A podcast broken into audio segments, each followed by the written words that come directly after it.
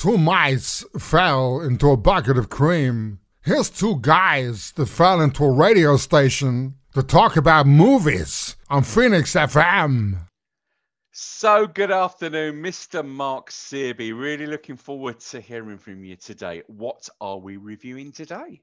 Well, we've got an eclectic mix today, to be honest with you. It's a bit of a strange one, I guess, but then they've both got green things in them, maybe. I'm stretching it here right. a little bit, to be honest with you, right. Spencer. So, um, we've got a film about a horticulturist coming up, but let's talk about The Little Mermaid, Disney's live action remake of their original cartoon. So, I mean, have you been keeping up with these live action remakes that Disney have been doing? I kind of, mm, I kind of have. I mean, it's. I know with this one, it's not been without its controversy, has it? Mm, yeah, yeah we'll we'll leave that to somebody else i think yes discuss. exactly but but um i think it's uh, i think you know from what i can see i know some of the cast and the cast that i do know are absolutely outstanding so um i'm looking forward to it. I will go and watch this. I will go and watch this. Yeah some of the live action movies have been good. Jungle book is probably my favorite still to this day. I quite like cinderella as well. Some have been really, really bad. Probably most of the others, to be honest with you. Um, Mulan. Mulan. Yeah. Well, no, I kind of like Mulan, but it's not really a remake. That's the live action remake. It's something completely different. And I think that's what I like about it, really. Um, I'm, I'm just trying to think off the top of my head. Uh, I mean, Alice in Wonderland, that was not very good at all. Pinocchio, the Tom Hanks one was was terrible. 101 Dalmatians, which they made back in the 90s. I mean, they were remaking them back then as well. So they've had some good stuff, they've had some bad stuff. Little Mermaid sits very firmly in the middle. It's a film that follows the original story, yet padded out by nearly an hour's worth of extra story. I right. mean, an hour. Who needs that? I mean, honestly, it's not really the case. It's needed. These are the, you know, these are extra scenes, these additional scenes don't really add too much more to the entire story. However, you do get a little bit more depth to both Ariel and the prince's own stories, but it's nothing hugely important. Actually, probably the most important parts of the film, kind of like the animated movie, actually, are, are the songs. And while they're few and far between here, because you've got an extra hour's worth of, of film, um, I will say that Halle Bailey, not Halle Berry, by the way. I kept getting this wrong when I was talking to a friend the other night. So it's Halle Bailey, who plays Ariel, really knocks them out the park. I am thoroughly yeah. impressed with her voice. I've heard I mean, she's very good. Yeah. Oh my god, you've only got to see the trailer and you go, "Wow, what a voice!" It is. It's a genuine delight to listen to them and not these these song songs not be oversung or underwhelming as well. I mean, to be fair, I actually think Halle Bailey's performance itself is the best thing about this film. It's got to be tough to play a delicate mermaid that will appeal to all ages. Yeah, I think Bailey manages it very well. You know, you do feel her longing and her pain, and you understand why she makes this deal with Ursula. You know, these fish out of water segments, pardon the pun there. Um, but when she gets her land legs, are entertaining as well. I mean, we've seen it all before, you know, oh, wobbly legs, oh, we don't really know what's going on. And but I found some bits funny and other bits rather charming. I, I liked Halle Bailey's performance throughout this film. I, I was really taken with her in this one. But obviously, I'd mentioned there a minute ago uh, Ursula, who I think we can say is Disney's, she's always voted one of Disney's scariest villains. I think the scariest, quite frankly. Do you? Yes, I do. See, I do. I, I would go with Cruella de Vil, but that's because I grew up with 101 Dalmatians. But you know, we're, we're talking one and two here, I think. It doesn't matter. You go Ursula or Cruella de Vil, they're still both really scary villains. And yet, this film feels like it has toned down Ursula a lot. There are, don't get me wrong, there's, there's dark bits in here that I think might scare a young child or two. And I, I do think that should come with a warning as well. This is not it's not as light-hearted, light light look like the animated movie is. This one's going for sort of a teenage audience, I think. But I don't think it has anywhere near the amount of chills in this version of Ursula. I, I think Melissa McCarthy is badly miscast here. She just doesn't bring that evil energy. It's more mad professor in a horror movie. Really, it's I, I, just think it's a bit of miscasting that kind of drags the film down quite badly. Unfortunately, is it is it too, is it a case of being too polished? Do you think? Do you know it could be a case of that? It might well be. That's a very good point. Um, yeah. yeah wouldn't surprise me. Yeah, I, I, just think you need somebody to go a bit more evil on all of this, and uh, maybe a bit too polished. Yeah, it's not the best look for it as well. I one of the, one thing I should mention here, and I have said this. Well, I haven't said this. I've been opposite this for for a few years now. Is that CGI has been absolutely terrible in a lot of blockbuster movies. The CGI in this is terrific. I oh great yeah, there's lots going on, and when the underwater scenes happen, they look amazing. Of course, they're meant to, but we've had bad CGI in several years now in, in Hollywood movies. But this looks great. It actually seems natural as well. Like nothing stands out. So when they're swimming through coral, it looks beautiful as well. It's good to see a blockbuster movie have good CGI. And I know that sounds silly, but we've had bad CGI in blockbuster movies for several years now, and it's disappointing. So absolutely, so yeah. good CGI in this. Halle Bailey is terrific in the lead. The story is the story, which we kind of all, already know, even though it's dragged out for an additional 50 something minutes. Ursula is a wasted character, which is the biggest issue here. But overall, the film's okay. Perfectly fine, no problem, sits in the middle, does what it does. You go, you enjoy it, jobs are good and really. Do you think, uh, casting wise, uh, if you think back, you know, I think would be the most perfect Ursula would have been. Sorry, mm. if you're a hmm. fan of John Waters, Divine would have been the most perfect. I don't know if um, don't know if Disney would have sanctioned that. Yeah, because you can't you can't gloss him up. You can't. No. It's just and I just think that would have been the most perfect casting. Do. it would have been amazing. But no, no, I'm looking forward to seeing this. It sounds really interesting. Mm. Yeah, it's it's it's one of those movies that uh, obviously you know live action remakes are always going to get people interested. Um, and as I said, this one sits perfectly in the middle. It'll do well. It'll be fine. You know, people will enjoy it. That's enough for Disney, I think. Great stuff. What else have you been watching? So we've got a film called Master Gardener. And this is about a meticulous horticulturist who's devoted to tending the grounds of a beautiful estate and also pandering to his employer, a wealthy dowager. Now, I know what you're going to think here, Spencer. This is Downton Abbey, isn't it? yes. but I mean, the, the, you know, you could be forgiven for thinking it is some sort of American modern day ripoff with the opening 45 minutes, if anything is to go by, you know, this is a man so obsessed with plants in the garden that he employs only the best people to help him look after them. He has a secret relationship with this dowager as well, but his life is really devoted to the plants. Doesn't sound that interesting for most people, I think. You know, I think people are going, yeah, it's kind of Downton Abbey. However, if I were to say to you that this film is written and directed by Paul Schrader, the man who wrote Taxi Driver and Raging Bull and American Gigolo and among many others, you're going to go, hang on a second, this can't be yes, right. exactly. Yeah. Yeah. so, in in fact, this film is the final part of a thematic trilogy alongside First Reformed and The Card Counter. Now, The Card Counter is one of my favorite films back in, uh, I think it was 2020. Um, I love that movie. So if you've seen those films, you'll know that they're looking at characters that have a very dark side to themselves that isn't exposed to the wider world. And the same happens here with the horticulturist. So after about 45 minutes, 50 minutes, we start to see this guy unravel and we start to see why he's so obsessed with plants and how he got the job.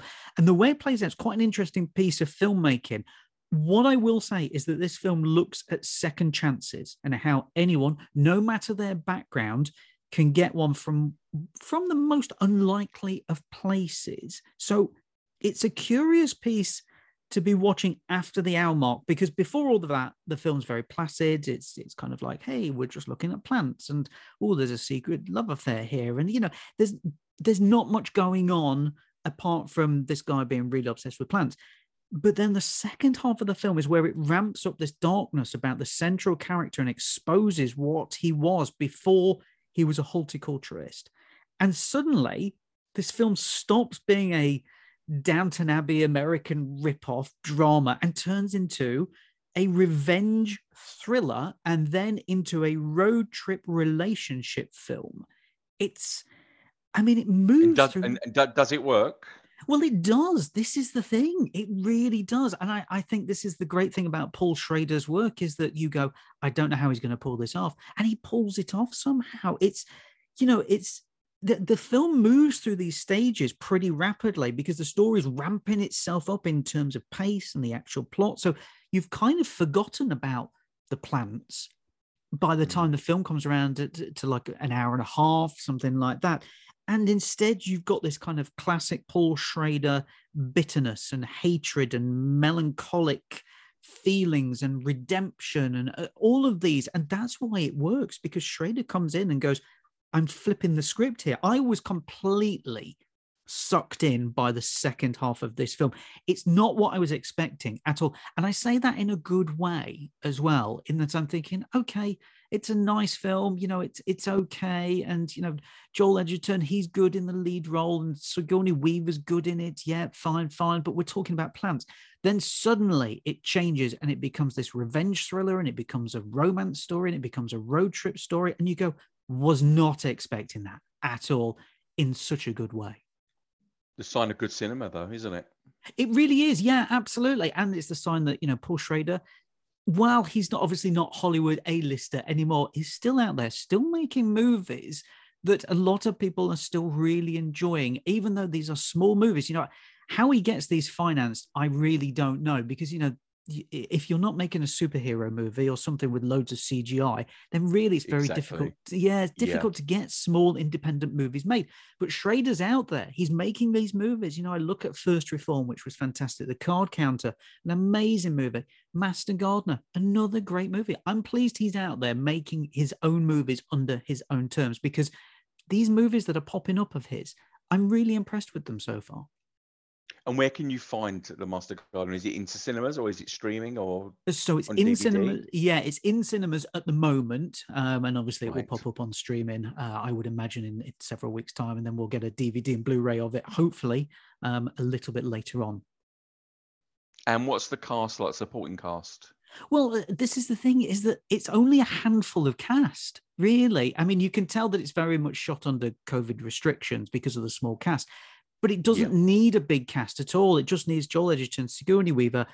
Uh, pardon my uh, my complete forgetfulness. Uh, there's a young lady in this who who becomes involved in the, in the central plot. I've forgotten her name. Um, there's her, and then there's a few other horticulturists that are taken in under his wing. But that's it. You know, there's probably I would say maybe 20 people in this movie at most, and it doesn't need any more whatsoever. And I think that's that's the power that somebody like Schrader can bring when he's got his writing style. You know, he, he did it with Taxi Driver. I mean, let's be honest. How many people are in Taxi Driver? You're probably going to say two, really. And that's it. That's what he does. He takes small casts and and makes these movies that never feel small at all. They feel important. Which is a major skill, isn't it? It, it really, really is. is. It really is. He's such an impressive guy, even you know, even in his later years, um, making this type of stuff. It's fantastic. Can't wait. That sounds really, really interesting. So looking forward to seeing that. And what else have you got for us? Anything else? Well, I've got a foreign language movie. How are you with foreign language movies? Do you know? Do you watch them, or you know, what's uh, what's your situation in your household? Well, um, this is probably going to sound quite ignorant. So, foreign language films, I probably struggle with. However, um, in lockdown, if you remember that far back, in lockdown, yeah. I was addicted to a foreign language program called The Wave. Um, and I don't know if you saw it, it was this drama, a French drama. And it was the most addictive program I think I'd seen in a long time. It was a, it was kind of like, do you remember there was a series a few years ago on I think it was on Channel Five about called Under the Dome. It was one of these kind of lost stroke kind yes, of yes, those, those fantasy type programs. Well, the wave was about inhabitants of a, a, a seaside town in France who became ill because this wave kept appearing, and it was it, completely in French but dubbed. And and I thought when it started, I thought, oh, I'm never gonna by the end of the first episode, I was absolutely hooked. And I think it ran for some of the eight episodes. And each week it was the highlight of my lockdown week. it really was.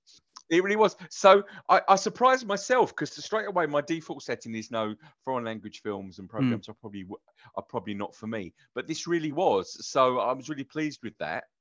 Well, I'm pleased that you're you're branching out. I know obviously we we've spoken obviously on air last week and, and previous to that when we've spoken off there as well that you know you love your movies and everything else like that. The thing is, foreign language movies it's, it's a whole new world it really is and listen i understand Mhm. there's people out there who are not into foreign language movies and uh, you know don't want to read subtitles but on the flip of that as the amazing director bong joon-ho said when he won the oscar for parasite once you can get over those two inch high subtitles at the bottom a whole new film world opens up to you. And you know the, so this is why i'm going to do some foreign language movies because i'm going to open up your new world for you spencer. This is what i'm going to do. I'm going to give Okay. you new movies. So you've already got a long list of movies to watch anyway. I'm going to give you even more now basically. Um, so on dvd and blu-ray now this week it's a film called 1976 and it's set in chile in 1976 where carmen heads off to her beach house when the family priest asks her to take care of a young man he is sheltering in secret, Carmen steps onto unexplored territories away from the quiet life she's used to. This is an incredibly taut thriller. I mean, you know, you were talking there obviously about The Wave, which sounded like, you know, a thriller TV series as well. So this one certainly put this in the thriller bracket. It- do you know what? It reminded me. Did you see Argo with Ben Affleck several years ago? Yes, I did. So it reminded me a lot of that because it got these constant ripples of tension that keep building and building and building until you get this explosive pay, payoff at the end. But before all of that, film takes this very quiet approach to starting out. Carmen is a woman who's just trying to do right by her family. You know, she wants to try and stay away from the troubles that General Pinochet is bringing about for the country, but she's pulled into it by her local priest this then becomes sort some sort of moral quandary assignment that Carmen is put into. You know, should she be doing this? But then she wants to be how you know she wants to help those who need it the most. But should that come at the cost of her family and possibly their lives as well? So you've got these questions and more constantly floating around in her head and within the film as well. So it's a film about questions, even down to like the smallest elements in the film, such as Carmen taking the bus or driving somewhere. You know, should she really be doing that? Or uh, should she really be trying to blag drugs direct from nurses? Should she be a witness to a murder? These are big moments within the film and her life. It's a sort of damned if you do, damned if you don't situation for Carmen. And the more the film plays out, the more the questions keep getting bigger and bigger and bigger in her life. So you start to become quite involved. And uh, as I said, the film really revolves around Carmen. So you have to have a brilliant actor play that role. You know that's needed, and I I have to say I hold my hands up here. I have not seen any previous work of uh, Aline Küppenheim, but this is uh, this is the woman who plays Carmen. Terrific performance from start to finish. I mean, Oh, really? yeah, just absolutely fantastic. It's the type of performance you can see her just chipping away at who Carmen is, at Carmen's psyche, and it becoming more and more degrading for her and fearful along the journey that she goes on. It's it's a performance that I think grows in stature as the character diminishes in mental health. I could not take my eyes off uh, Aline Küppenheim because it's such a good performance. It's a it's a real standout performance. But that's kind of what you want when you have this film that's centered on one character. You you need somebody who's going to keep you really watching non-stop. So this film is it's a bit of a standout if you're wanting something quite dark because the film is a very dark political thriller. It, there's no sunny side to it at all. So if you're not in the mood, trust me, this is not going to lighten it at all. Um, Right. it, it is the type of film that if you like Argo, if you like Tinker Tailor Soldier Spy, then I think you'll like this. It's dark, it's tough, it's political, but it is very, very good. It's very good. Really impressed with this one.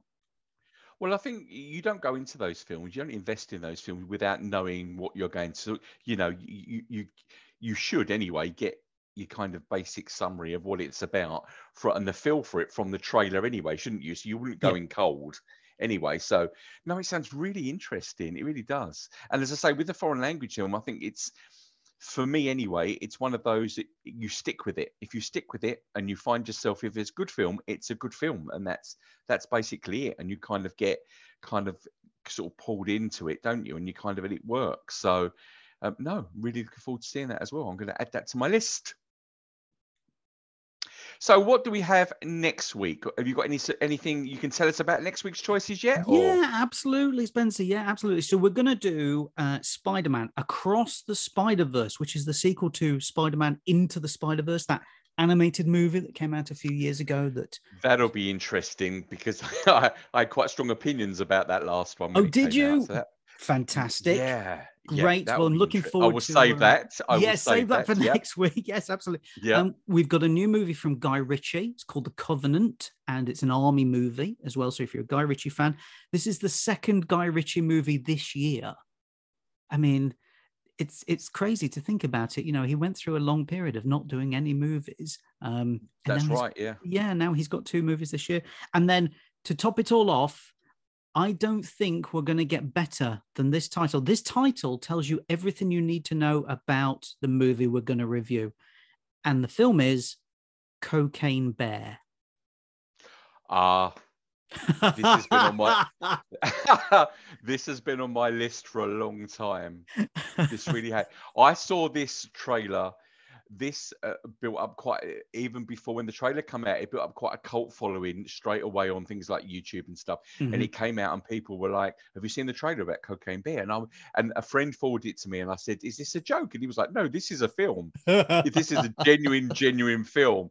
And i think i went to i think i went to see john wick at the cinema and this was one of the trailers and on the big screen it looked just as bonkers as ever Really well, I'm, I'm pleased you're excited uh, to hear what I've got to say about it. Um, yes, you're right. It is a movie that went viral before the movie had even got released. So if anybody has d- does not know what we are talking about right now, well, not right now, obviously after Spencer's show's finished, um, go and watch the trailer for Cocaine Bear. Come back next week, we will review it, and then you can make up your mind whether it is for you or not. Um, I get the feeling that me and Spencer might be on the same page as to what's happening in this movie, but we'll wait to see.